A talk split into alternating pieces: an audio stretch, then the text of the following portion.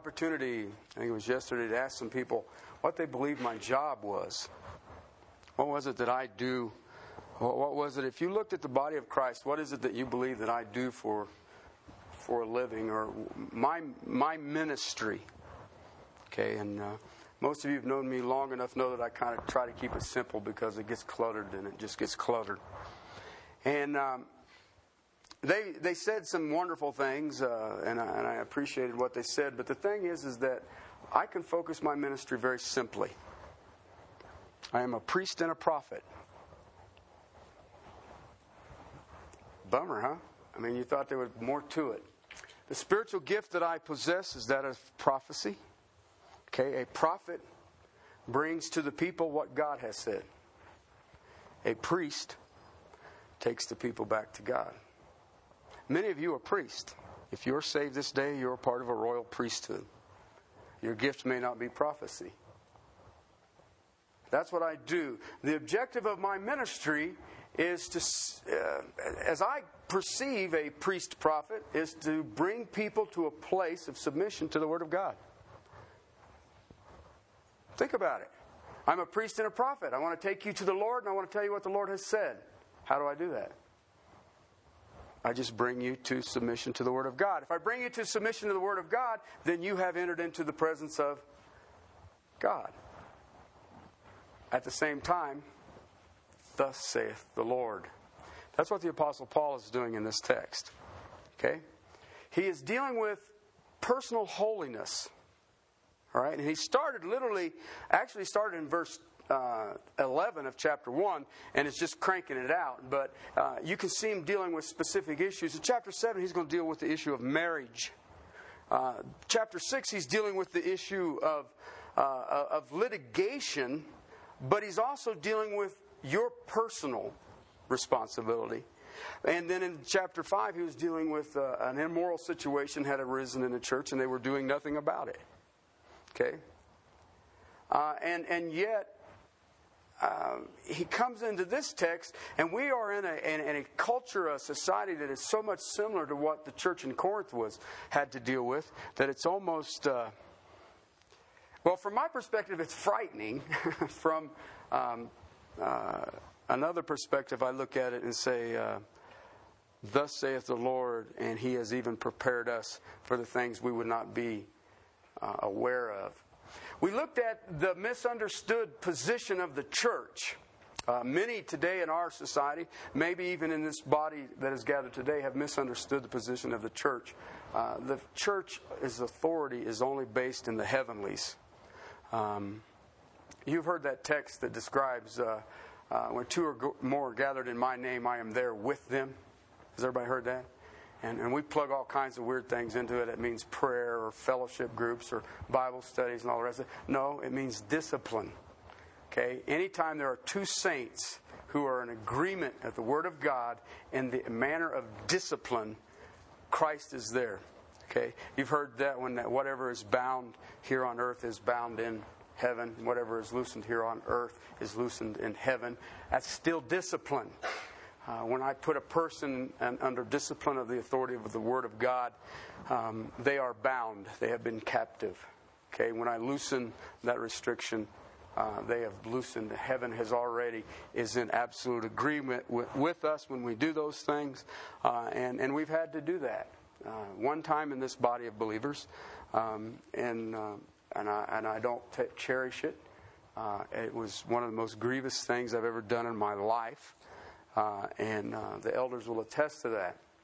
But what I've found is, is that if I bring people into the place of submission to the Word of God, I don't have to deal with that.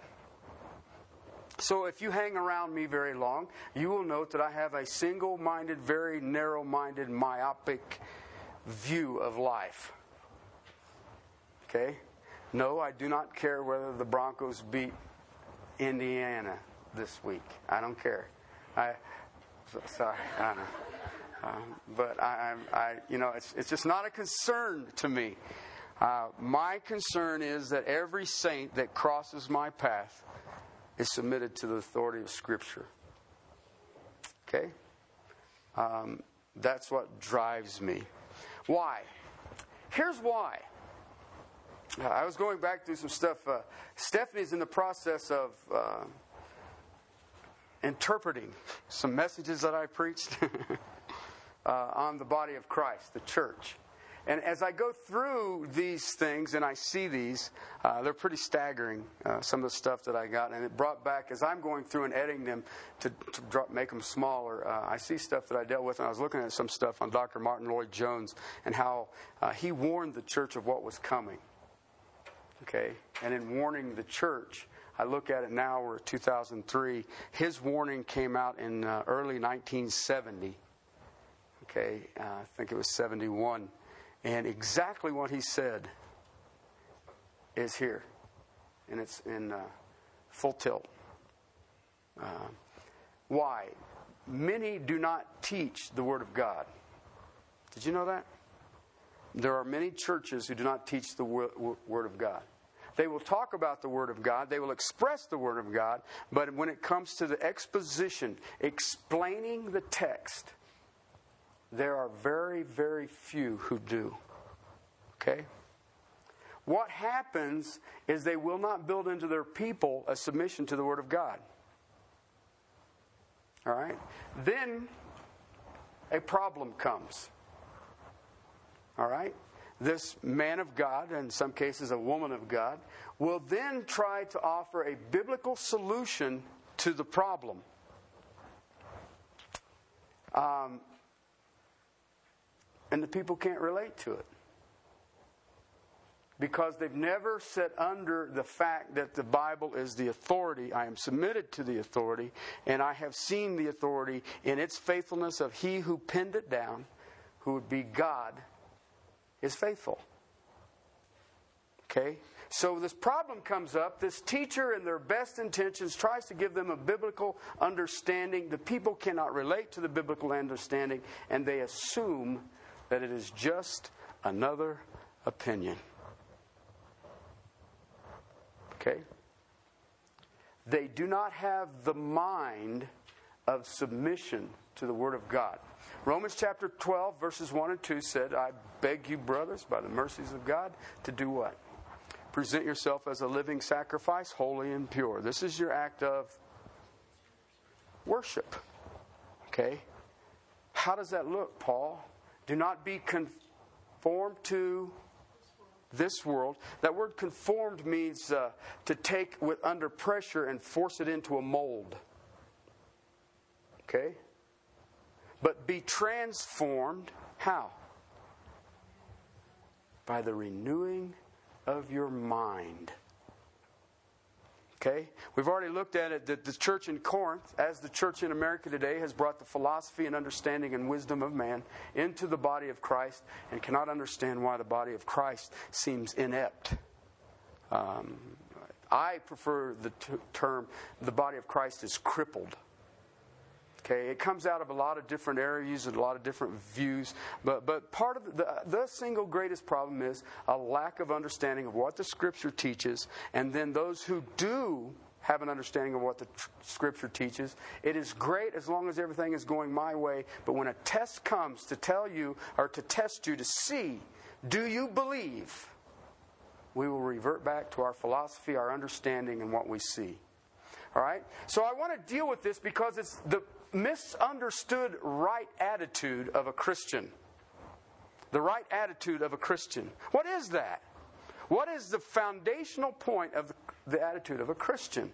And I'm going to develop this for this day. I mean, I praise God for you who are here because uh, I know the power of this message uh, because of what it's done, what it did to me.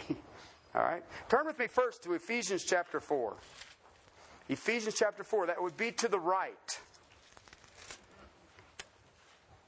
Ephesians chapter 4, verses 31 and 32. but you understand that your context comes out of verse 30. Your context says, Do not grieve the Holy Spirit of God by whom you were sealed for the day of redemption. The Holy Spirit is a engagement ring to a child of God. And that child of God has the ability to grieve the Holy Spirit, to literally make the Holy Spirit weep in sorrow. Okay? Now, many of us have done this. Some of us never knew we did it. Some of us did know that we did it. But I want you to look at this because it says in verses 31 and 32 How do I keep from grieving the Holy Spirit? Look at it. Let, there's them words. Don't, yeah, don't you, some, man, sometimes when he uses those words, you just, Paul, why did you use that word? Because when you translate the word all from the original language, what does he say? It means, you guys are all Greek scholars. I did not realize. It says, let all bitterness and, if you're Scottish, it sounds like this wrath. Let all bitterness, wrath, and anger, and clamor, and slander be put away from you, along with all malice. Malice is just general meanness. Okay? And so your general meanness, get rid of it. All of it. Along with all the rest of it. Okay, and here's how you know if you've been successful you'll be kind to one another. Okay, kindness is that thing that I reach out and I do before the person is expecting it. Okay? Kindness is an offensive tool, it's not a defensive or reactive. Okay? Then look at the next word tenderhearted. Do you know what the word Terry means? Was I misnamed or what? That's what my name means. I read that and said, Boy, did we mess that one up. Okay? So that's my dad named me. And boy, did he butcher that one. Okay? But see, that's what happens when you name people before you realize what you've done. Anyway, but it says, Be kind to one another, tenderhearted, and what? Forgiving each other. How? Also has forgiven you. As just as God in Christ also has forgiven you. Okay? Now ask yourself a question. Sit here, we're thinking about this holiday, the birth of the little baby, and the little cool stuff that goes on and all the rest of it. And I want you to think about it this. How kind was the Lord Jesus Christ to you? Now, I don't, I don't want you to talk, I don't want you to think about your job or your 401k or what, but ask yourself a simple question. Jesus Christ, your personal relation with Jesus Christ, how kind was Jesus Christ to you? Because, see, this is how I went through this. I, I can't really get into how kind he was to me, and he still is to me. But I want you to think about it. Ask yourself this How tender hearted is the Lord Jesus Christ to you? How forgiving is the Lord Jesus Christ to you? That's mind boggling. I mean, it just sits there and you go, that gave me a headache. I was thinking about this as I was driving across the desert of Nevada the other day when uh, Susie called. I was in Nevada, about 80 mile an hour in a nice Pontiac Grand Prix, headed for the ocean. Got to the ocean, realized you can't run any farther. You might as well go back home. But anyway, um, that verse that you see right there, specifically verse 32, is a statement on the principle of forgiveness. Okay, now ask yourself a question. We are to forgive one another. Okay, what is the standard? As Christ has forgiven you. Okay, now let me ask you a question. Now, be, now you got to put your thinking caps on. I know we're getting ready to eat. We're not eating yet. Okay? What has Christ forgiven you of? Okay? Do it from my perspective. Here's how I did it. And this is why tenderhearted don't fit. what hasn't he forgiven me of? Think about it. As you sit here this day, what has not the Lord Jesus Christ forgiven you of? You know what's bizarre? He's forgiven you of stuff you haven't even done yet.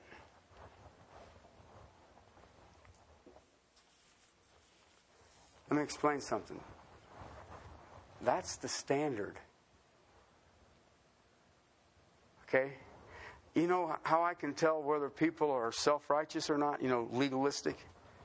When it comes to forgiveness. How do you forgive as Christ forgive in your own strength? Okay? Can you encompass the breadth of what is just said there? Can you understand the depth, the height, the principle can only be measured by understanding how much God has forgiven you?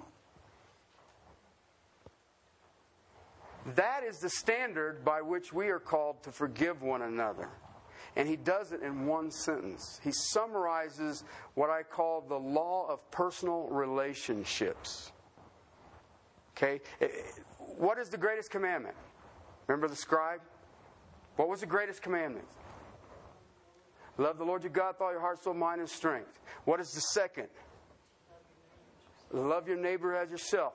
There, you exist in a world of two relationships a relationship to deity and a relationship to his people, his all peoples. That's all you get. Okay? You are a relationship built creature. You were designed to have relationships. You have a vertical and a horizontal relationship. All right? And you can summarize all of it in the two commandments. All right? We're looking at the second. Okay, we're looking at the relationship. You can take the Ten Commandments and make them two. I do the first one is love the Lord my God with all my heart, soul, mind, and strength. And if I love my neighbor as myself, will I covet? Will I honor my parents? Will I commit adultery? See, just go down. Will I steal? Will I profane? No. It's already taken care of if I love. And part of that is what you do. You all, everybody here has heard the golden rule? Some of you are shaking your heads. And some, that one that says, Do unto others before they do unto you. Ain't that it? Yeah. Let's see. All right. All right. What does it say? Do unto others as you would have others do unto you? That's not it. That's not the standard. The standard is do unto others as Christ has done unto you. Whoa, just got big, didn't it? Because you can have somebody stick you in the back and say, I'm justified. Huh. You forgive others in the same way, with the same total forgiveness that Christ exercised on your behalf. In all things. That's transformation of salvation. That's an absolute truth. Did you know that? Let me take you to a text. I remember my wife doing this one. John's Gospel, chapter 13. Everybody cruise over to the left. Okay, if you get to Malachi, the Italian prophet, you've gone too far. You want Matthew, Mark, Luke, John. John 13.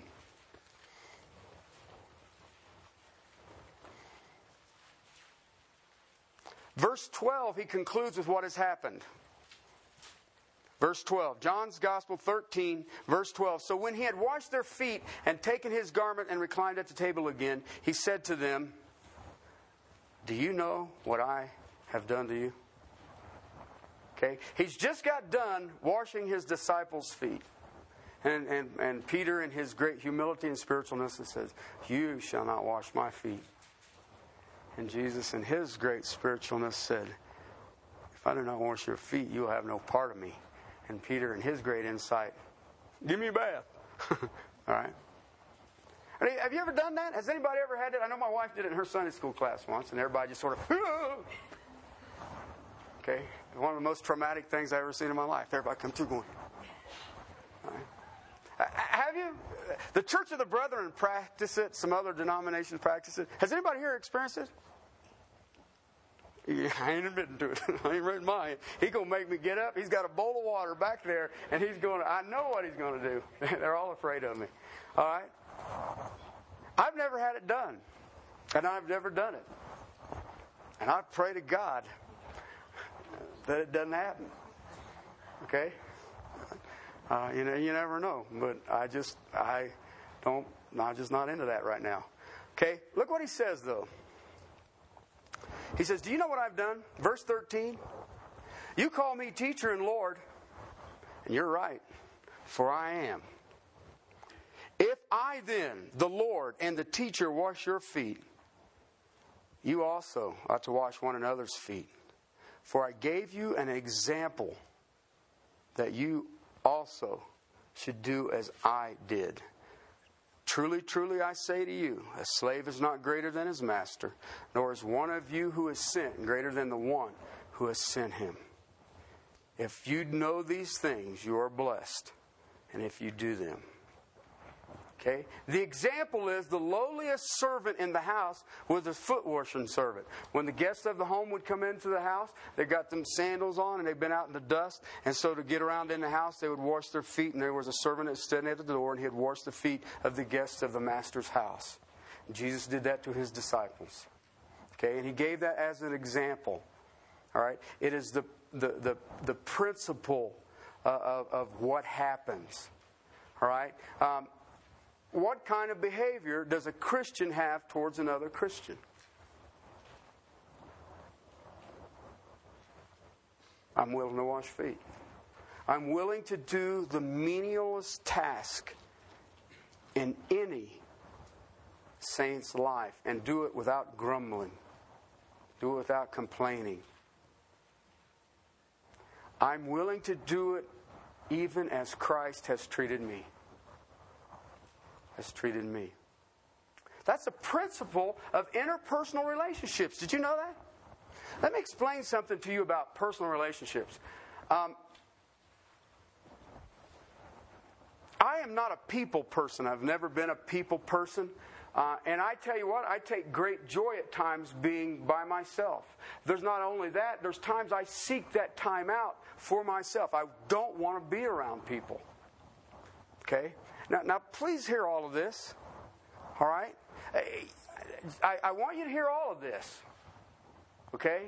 Because the Lord Jesus Christ said, You will be a servant under my people. Who? Who will be a servant unto the people of Christ?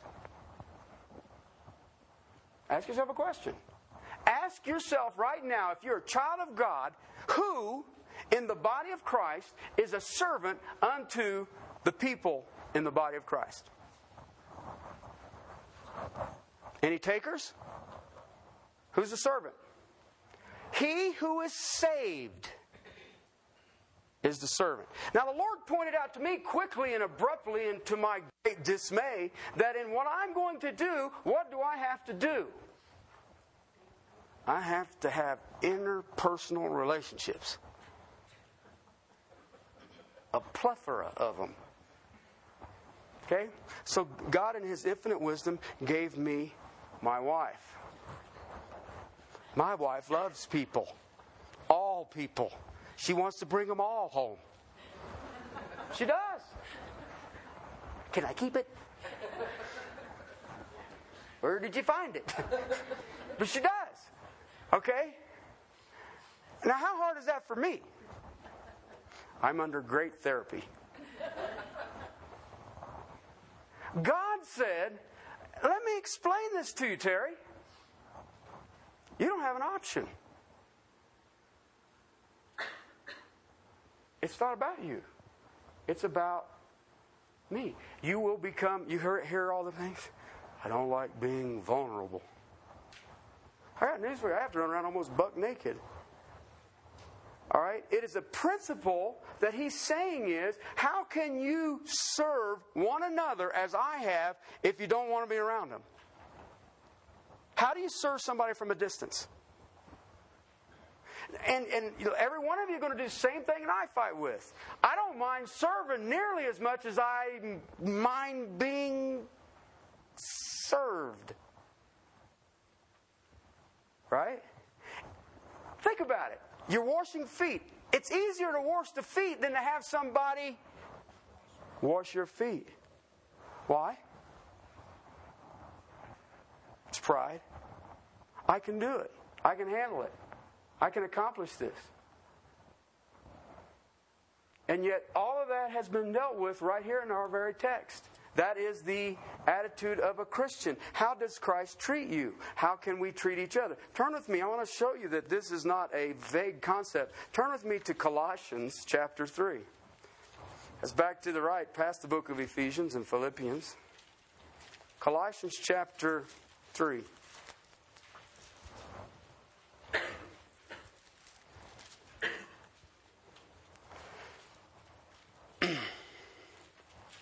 Verses 12 and 13. Verses 12 and 13 say this So, as those who have been chosen of God, holy and beloved. I like that. Okay? That's the good stuff right there, man. All right? What does it say? It says, I am to put something on. Right? You know what that in, in, implies? It's not normally worn. Okay? Because I am chosen by God, holy by God, I have to put on a new outfit. All right? And my new outfit looks like this it is a heart of compassion, kindness, humility, gentleness, and patience. And then comes that wonderful thing bearing with one another and forgiving each other. Whoever has a New American Standard translated a complaint. Some of yours may translate it a quarrel against who? What a drag, huh? It's like that all word. All and anyone. What does that mean? All and anyone. All right? So he gives you in verse 12, he says, Because God has chosen you, holy and beloved, you need to get changed into the right duds. Why? Because you can't do verse 13 if you're not wearing the right clothes. Right? Verse 12 says, I need to put on a heart, inner man. That's, that's where the seat of my emotions are. That's where my conscience is. That's where all the things that I have that, that are between me and God, that even, you know, maybe your wife or your husband don't even know. That's that, that core of you. He says, You need to be dressed in there, and here's what you need to be dressed with a heart of compassion, kindness, humility, gentleness, and patience. Why? Because you will be bearing with one another and forgiving each other. Whoever has a complaint against anyone, just as the Lord forgave you, so also should you. What a drag, huh?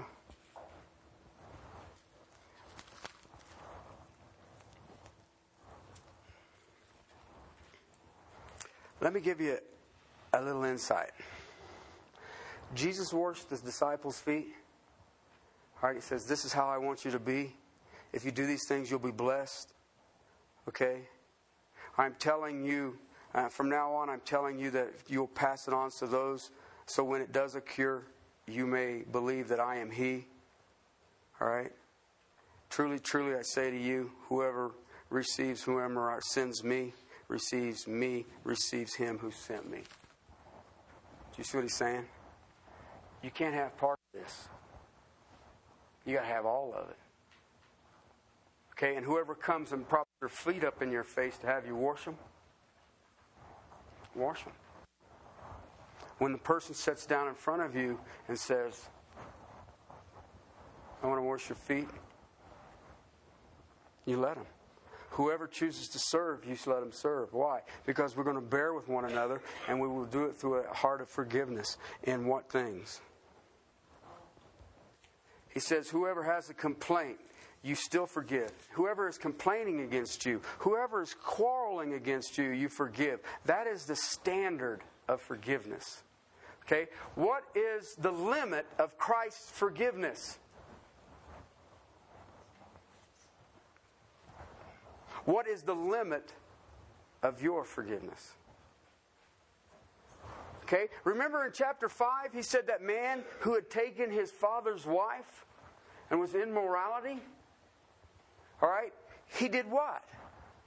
He says, You restore them so they're not overwhelmed with grief if they repent, if they change. Okay? Second Corinthians chapter 5. I want to just touch this. And this text, I just sort of been fighting with myself. It's, kind of a staggering thing. Chapter 5 of 2 Corinthians, 2 Corinthians chapter 5, beginning in verse 17, he says this Therefore, if anyone is in Christ, he's a new creature. We got that? That's that Baptist thing of born again. You're a new creature. What does that mean?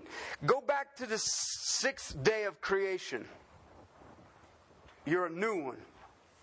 All right? Old things have passed away, behold, new things have come. In context of what I've been teaching, what would be one of the new things that have come? An overwhelming heart of forgiveness in all things. Hmm.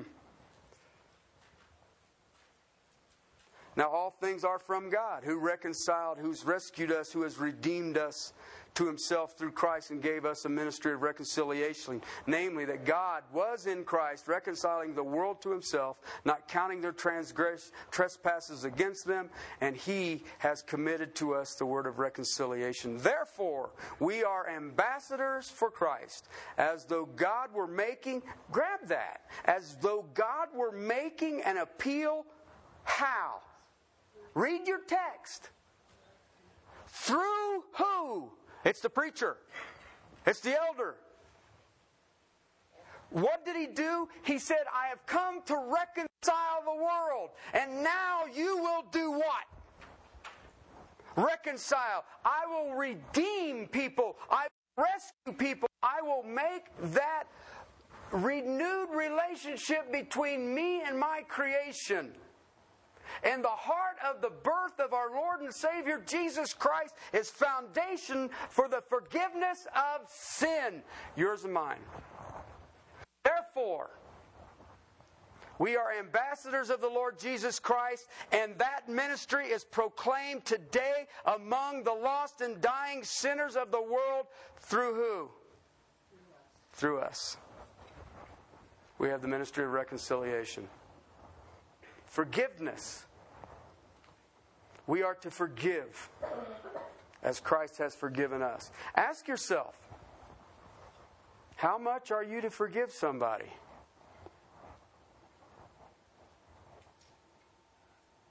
It's easy. Only as much as Christ has forgiven me. See, that's not a trick question. The right attitude of a Christian towards one another is forgiveness in all things. And it doesn't matter what he or she has done, it doesn't matter how it hurts, it doesn't matter what it was. It is an obligation of a child of God to forgive. Turn with me to another text, the Gospel of Luke. Because the question will come up. Or maybe it won't. It did for me. The Gospel of Luke, chapter 17.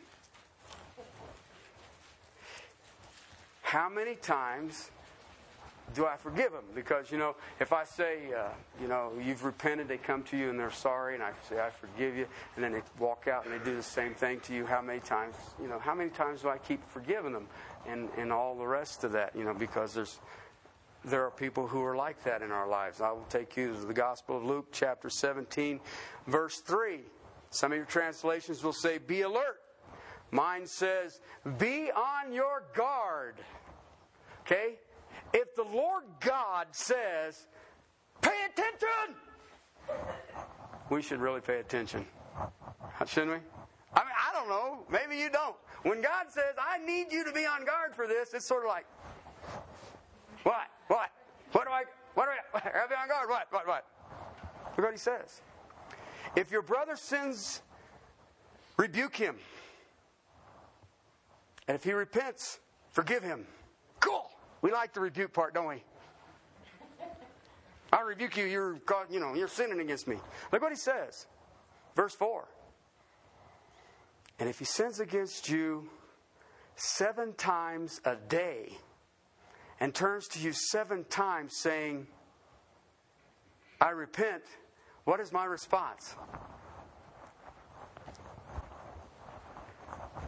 There's certain texts that just don't do us a bit of good to find, is there?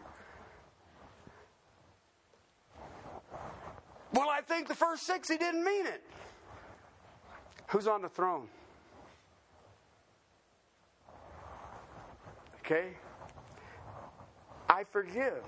What if they keep doing it? Even if they do it seven times a day, what are you supposed to do?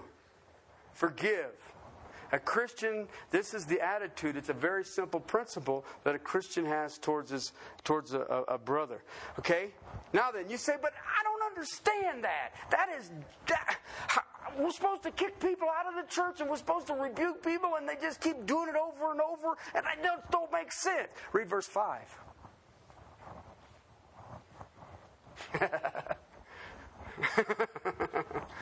Okay? Because that's exactly what the apostles are thinking. Well, let me tell you something, Lord. You just don't understand. They just keep doing this and doing it. And you know what, Lord?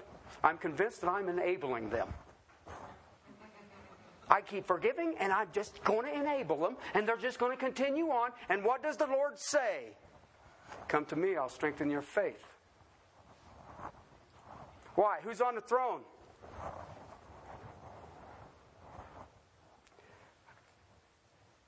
absolutely nothing falls into the category of beyond forgiveness.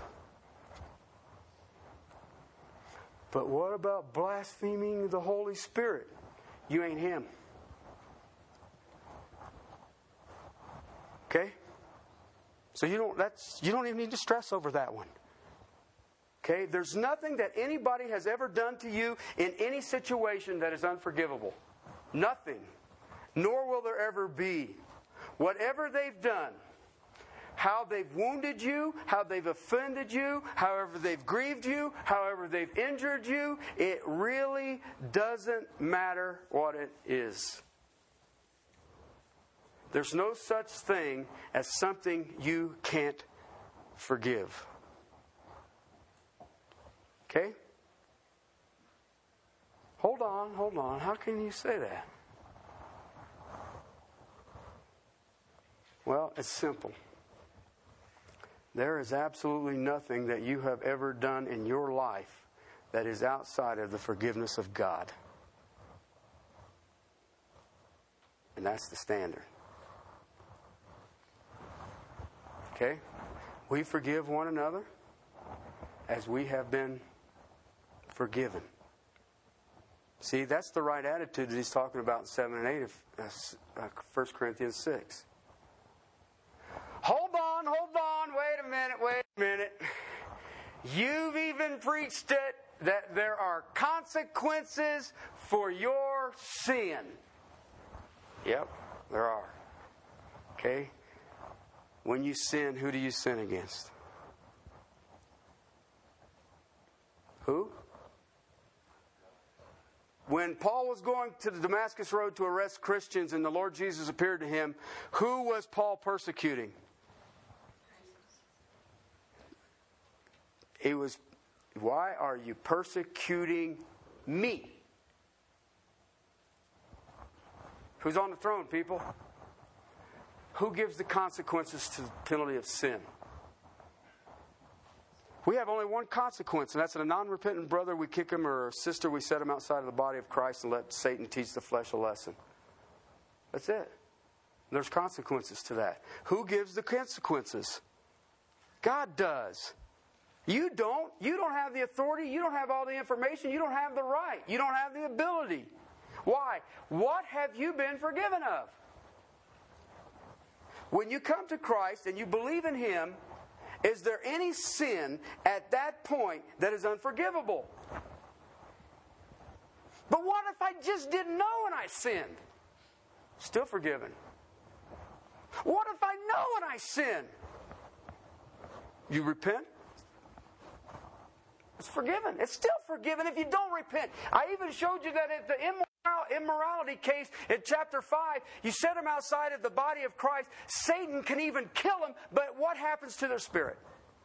They're still saved, which means they are still forgiven. If you're not forgiven, you can't go into his presence. If you are forgiven, you have to be forgiven for what? How much? And all of it and anything, anytime.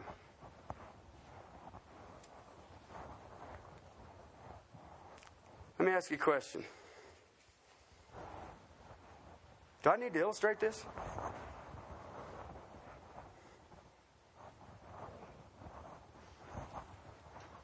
I'm looking at some of you. Stephanie said, please don't illustrate it. Okay. Okay. Stephanie's praying. The rest of you are thinking, oh my Lord, he might. No, I don't have to illustrate this. All I have to do is take you. You see that piece of glass right there that you can reflects back? Okay? You got somebody who's offended you. I want you to go to that piece of glass or in your house and you look in it and say, Lord, what have you not forgiven me of? That's all you have to do. And then you can just turn around from that and deal with the person or people or situation that is in front of you. It just doesn't matter. You know what? It don't matter if it's a moral issue. It doesn't matter if it's a religious issue. It doesn't matter. You know what? I was looking at this. If it's the world's worst false teacher, if they change, they are forgiven. Okay? You come and you prostrate yourself before the Lord, there is absolutely nothing that is unforgivable. Nothing is unforgivable. You, grab this. The soldier who pounded the nails into his feet and his hands. Think about that. It's forgiven. The soldier who stuck the spear in his side, forgiven. The crown of thorns, he smashed that thing onto his head when all that vascular of your skin around your brain.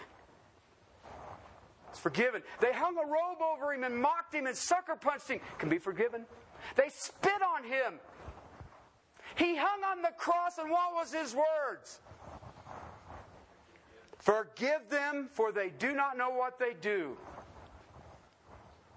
When they were throwing stones at a prophet of God, the, the martyr of the Stephen, what did Stephen say? He looked to heaven, he seen Jesus at the right hand of the Father, and he said, What? Forgive them. Do not hold this on their account.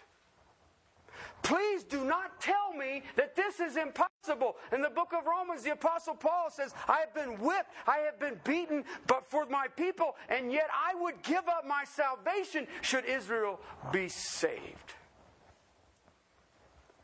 Except for those who threw the rocks.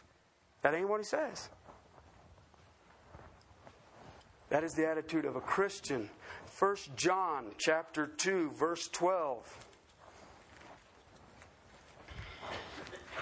He says, I'm writing to you, little children, because your sins have been forgiven you for his name's sakes. That is the standard. And you know what, brothers and sisters? You can't lower it. Oh, but Terry, you don't understand what they did to me. It doesn't matter. Because you know what? You don't you don't know what you did to God, and He forgave you. That's our standard. The Corinthians were disobeying this standard. They were taking people to court. Why? Because I have my my rights. Have my rights.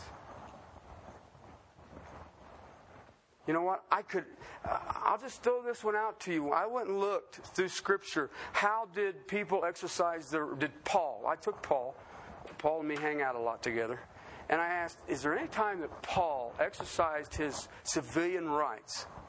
And he did. Two times. Two times. Okay? I'm a Roman citizen. Do you know what the grounds for both of them were? For the proclamation of the Word of God. That's it.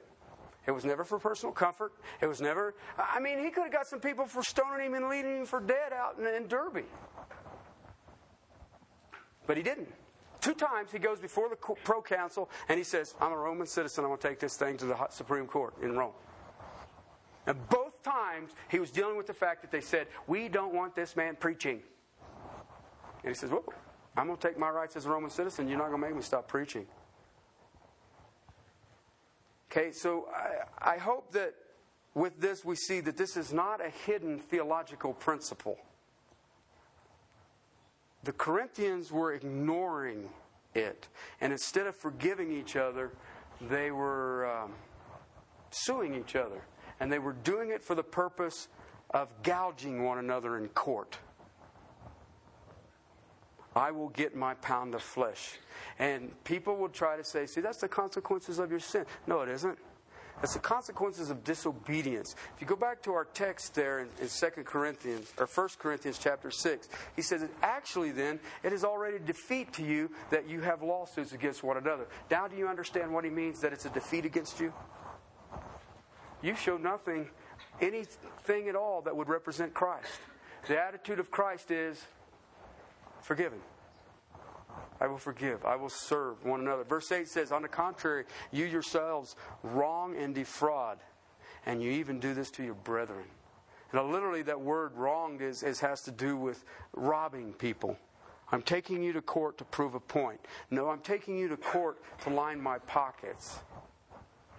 He already makes, he'll make a statement further. He says that without love in this fellowship, you're nothing but a real loud noise. You're a clanging gong or a cymbal. Anytime somebody did something wrong, there was bitterness, there was vengeance, there was self seeking, and it was unforgiving, and you take it to court.